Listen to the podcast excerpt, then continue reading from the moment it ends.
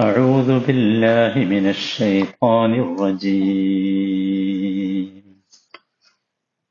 واقتلوهم حيث ثقفتموهم وأخرجوهم من حيث أخرجوكم والفتنة أشد من القتل.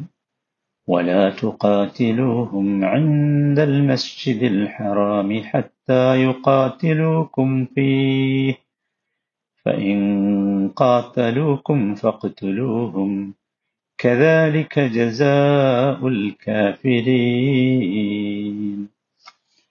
നൂറ്റി തൊണ്ണൂറ്റി ഒന്നാമത്തെ വചനം വഖ്തുലൂഹും ഹൈസു സഖിഫ്തുമൂഹും യുദ്ധവേളയിൽ നിങ്ങൾ അവരോട് ഏറ്റുമുട്ടുന്നത് എവിടെ വെച്ചായാലും അവരെ വധിച്ചുകൊള്ളുക വഅഖ്രിജൂഹും മിൻ ഹൈസു അഖ്റജൂക്കും അവർ നിങ്ങളെ പുറത്താക്കിയിടത്ത് നിന്ന് നിങ്ങൾക്ക് അവരെയും പുറത്താക്കാം. വൽ ഫിത്നതു അഷദ്ദു മിനൽ ഖത്ൽ. എന്തുകൊണ്ടെന്നാൽ പീഡനം കൊലയേക്കാൾ കടുപ്പമാകുന്നു. ഇൻദൽ മസ്ജിദിൽ ഹറാം. മസ്ജിദുൽ ഹറമിനടുത്ത് വെച്ച് നിങ്ങൾ അവരോട് പടവെട്ടരുത്. ഹത്താ യുഖാതിലൂക്കും ഫീഹ് അവർ നിങ്ങളോട് ഇങ്ങോട്ട് പടവെട്ടുന്നത് വരെ. ഫഇൻ അവിടെ വെച്ചും അവർ നിങ്ങളെ കൊല്ലാൻ വരികയാണെങ്കിലോ അവരോട് നിങ്ങൾ പൊരുതിക്കൊള്ളുക. കദാലിക ജസാഉൽ കാഫിരീൻ അവിധം തന്നെയാണ് അത്തരം ധിക്കാരികളോട് പ്രതികരിക്കേണ്ടത്. നൂറ്റി തൊട്ട് തൊണ്ണൂറ്റി ഒന്നാമത്തെ ഈ വചനവും യുദ്ധവുമായി ബന്ധപ്പെട്ടാണ്. യുദ്ധം യഥാർത്ഥത്തിൽ ഇസ്ലാമിൽ യുദ്ധം കൊണ്ട് ഉദ്ദേശിക്കുന്നത് എന്ത് എന്നത് കൃത്യമായി നാം ഗ്രഹിക്കേണ്ടതുണ്ട്. ഈ വചനത്തിന്റെ അവതരണ പശ്ചാത്തലം കഴിഞ്ഞ വചനത്തിന്റെ തുടക്കത്തിൽ പറഞ്ഞത് എല്ലാവരും ഓർക്കുക. ഇവിടെ ഇസ്ലാമിലെ യുദ്ധം ഈ വചനത്തിന്റെ ആശയത്തിലേക്ക് പ്രവേശിക്കുന്നതിന് മുമ്പ് അതിനെക്കുറിച്ചൊരു മുഖപുര ആവശ്യമാണ് എന്ന് തോന്നുകയാണ്. ഈ വചനത്തിന്റെ ആദ്യത്തെ ഭാഗം വഖ്തുലൂഹും ഹൈസു സഖിഫ്തുമൂഹും എന്നാണ്.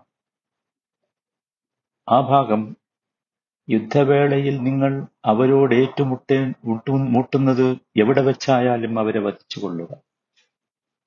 കാണുന്നിടത്തൊക്കെ വെച്ച് ശത്രുക്കളെ കുഫാറുകളെ വധിക്കണം എന്നാണ് ഖുർആൻ പറയുന്നത് എന്ന് പറഞ്ഞ് പലപ്പോഴും ഈ വചനം ഏറെ തെറ്റിദ്ധരിപ്പിക്കപ്പെടാറുണ്ട്. സത്യത്തിൽ യുദ്ധം തുടങ്ങിക്കഴിഞ്ഞാലുള്ള അവസ്ഥയാണ് ഇവിടെ വിശേഷി വിവരിക്കുന്നത്. യുദ്ധം തുടങ്ങിക്കഴിഞ്ഞാൽ ശത്രുക്കളുമായി എവിടെ വെച്ച് ഏറ്റുമുട്ടിയാലും മുസ്ലിങ്ങൾക്ക് അവരെ വധിക്കാൻ അനുവാദമുണ്ട്. അഥവാ അതനാണല്ലോ യുദ്ധം എന്ന് പറയുന്നത്. മുസ്ലിങ്ങൾക്കെതിരെ പടവെട്ടാൻ വന്നവർ പിന്നെ ദയയും ദാക്ഷിണ്യവും അർഹിക്കുന്നില്ല. അവരോട് ഉറച്ചു നിന്ന് പൊരുതണം. അതിന് കാരണമായി പറഞ്ഞത് കുറച്ചുകൂടി അർത്ഥവത്താണ്. അഥവാ അവർ നേരത്തെ നിങ്ങളെ സ്വന്തം നാട്ടിൽ നിന്നും വീട്ടിൽ നിന്നും ഒക്കെ ആട്ടിപ്പായിച്ചവരാണ് ഇപ്പോൾ നിങ്ങൾക്ക് അവരെയും അതുപോലെ ആട്ടിപ്പുറത്താക്കാൻ അനുവാദമുണ്ട്. ഇവിടെ പലപ്പോഴും ഒരു ചോദ്യം ഉണ്ടായേക്കാം. ജനങ്ങളെ കൊല്ലുന്നത് കടുപ്പമല്ലേ എന്ന്. കടുപ്പം തന്നെയാണ്. പക്ഷേ അടുത്തൊരു വാചകമുണ്ട്. അതാണ് പ്രധാനം. വൽ ഫിത്നത്തു അഷദ്ദു മിനൽ ഖത്ൽ. ഫിത്ന അഥവാ പീഡനം മർദ്ദനം. ഇതാണ് കൊലയേക്കാൾ കടുപ്പമുള്ളത്. പീഡനം അല്ലെങ്കിൽ മർദ്ദനം എന്നൊക്കെ പരിഭാഷപ്പെടുത്തിയ പദം ഫിത്ന എന്നതാണ്. അതുകൊണ്ട് ഉദ്ദേശിക്കുന്നത് മാനസികമായോ ശാരീരികമായോ സാമ്പത്തികമായോ സമ്മർദ്ദം ചെലുത്തി ഇഷ്ടമില്ലാത്ത ആശയങ്ങൾ അംഗീകരിപ്പിക്കുകയോ ഇഷ്ടമില്ലാത്ത കാര്യങ്ങൾ പ്രവർത്തിപ്പിക്കുകയോ ചെയ്യുന്നതാണ്. ഇവിടെ മർദ്ദനവും കലാപവും കുഴപ്പവുമൊക്കെ യഥാർത്ഥത്തിൽ ഇതിനുള്ള ഉപാധികളാണ്. ഭരണാധികൾ ഭരണാധികാരികൾ പ്രജകളെ അപ്രകാരം ചെയ്യാറുണ്ട്. തിരിച്ചു ഭരണാധികാരികളെ സ്ഥാനഭ്രഷ്ടരാക്കാൻ പ്രജകളും അപ്രകാരം ചെയ്യാറുണ്ട്. ഇതൊക്കെ ഫിത്തനയാണ്. അതുപോലെ തന്നെ വ്യക്തികളെ മർദ്ദിച്ച് അവരുടെ വിശ്വാസങ്ങളിൽ നിന്നും ചര്യകളിൽ നിന്നും വ്യതിചലിപ്പിക്കാൻ അവരുടെ ആദർശ വിശ്വാസങ്ങളിൽ നിന്ന് അവരെ മാറ്റാനൊക്കെ നിർബന്ധിക്കാറുണ്ട്. ഇതും ഫിത്തനയാണ്. ഇങ്ങനെ ഒരുപാട് തരം ഫിത്തനകളുണ്ട്. യഥാർത്ഥത്തിൽ ഈ ഫിത്തനയാണ് ഇത്തരം കൊലയേക്കാൾ കഠിനമായത് എന്നർത്ഥം. ഇന്നത്തെ കാലത്ത് ഫാസിസവും നാസിസവും ഒക്കെ യഥാർത്ഥത്തിൽ ഈ ഫിത്തനകളിൽപ്പെട്ടത് തന്നെയാണ്. അപ്പോ വിശ്വാസ സ്വാതന്ത്ര്യത്തിനും മതസ്വാതന്ത്ര്യത്തിനുമെതിരെ വാളെടുക്കുന്നവരുടെ വധത്തെ സംബന്ധിച്ചാണ് ഇവിടെ പറയുന്നത്. ഇസ്ലാമിലെ യുദ്ധത്തെക്കുറിച്ച് നമുക്ക് വിവരിക്കേണ്ടതുണ്ട്. അപ്പോൾ അത് കൂടുതൽ ബോധ്യമാകും. ഫിത്തനയുണ്ടാക്കുന്ന മനുഷ്യനും വധിക്കപ്പെടുക എന്നത് ക്രൂരമാണെങ്കിലും അത് സമൂഹത്തോടുള്ള ദയയാണ്. അഥവാ അതുവഴി സമൂഹം അയാളുടെ ദ്രോഹങ്ങളിൽ നിന്ന് മുക്തമാകും.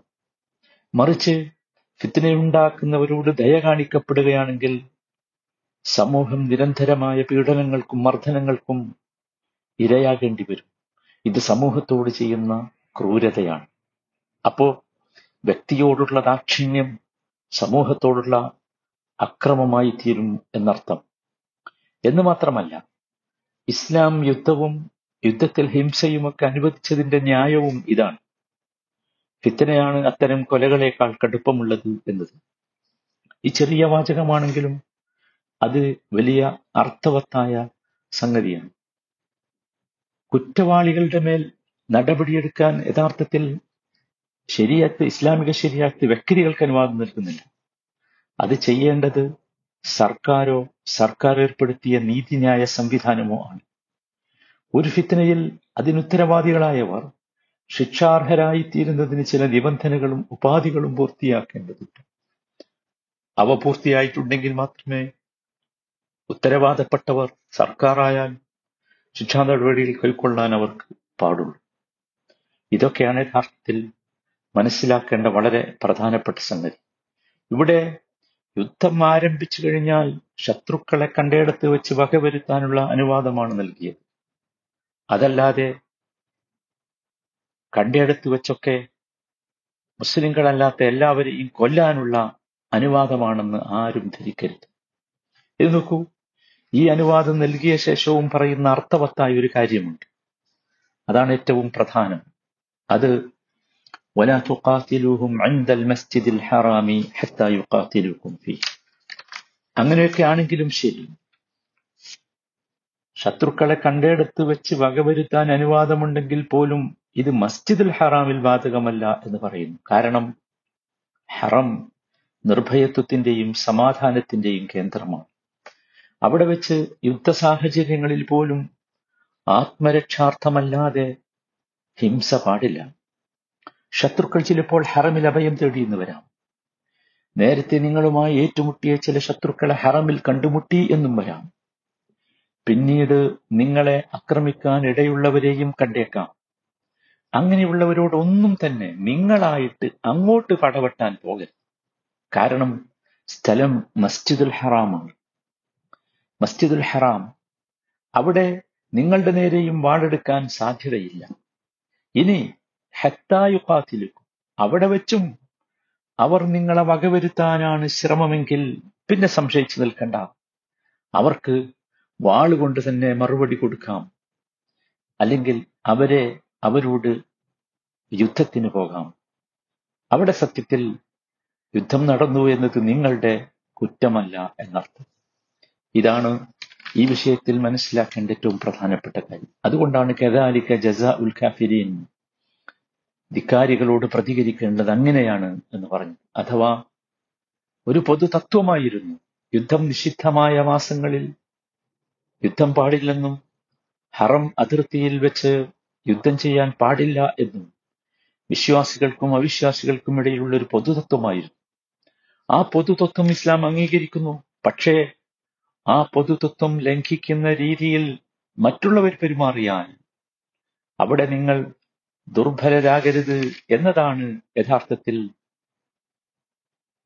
ولا تقاتلوهم عند المسجد الحرام حتى يقاتلوكم فيه فإن قاتلوكم فاقتلوهم فإن قاتلوكم فاقتلوهم എന്ന് പറഞ്ഞതിന്റെ വിവക്ഷ അഥവാ അവർ നിങ്ങളെ കൊല്ലാൻ വരികയാണെങ്കിൽ അവരോട് പൊരുതിക്കൊള്ളുക അവർ നിങ്ങളെ യുദ്ധത്തിന് വരികയാണെങ്കിൽ ഹറമിൽ വെച്ചാണെങ്കിലും ശരി പൊരുതിക്കൊള്ളുക എന്ന് പറഞ്ഞതിന്റെ സാരം ഈ വചനത്തെ ഇപ്രകാരമാണ് നാം മനസ്സിലാക്കേണ്ടത്. അതല്ലാതെ ഈ വചനം ഒരിക്കലും സഹോദരങ്ങളെ മറ്റുള്ളവരെ വിശേഷിച്ച് മുസ്ലിങ്ങളല്ലാത്തവരെ കാണുന്നിടത്ത് വെച്ച് വധിക്കാനുള്ള ലൈസൻസ് നൽകുന്നു എന്ന് ആരും വിചാരിച്ചു പോകരുത്. അള്ളാഹു അനുഗ്രഹിക്കട്ടെ.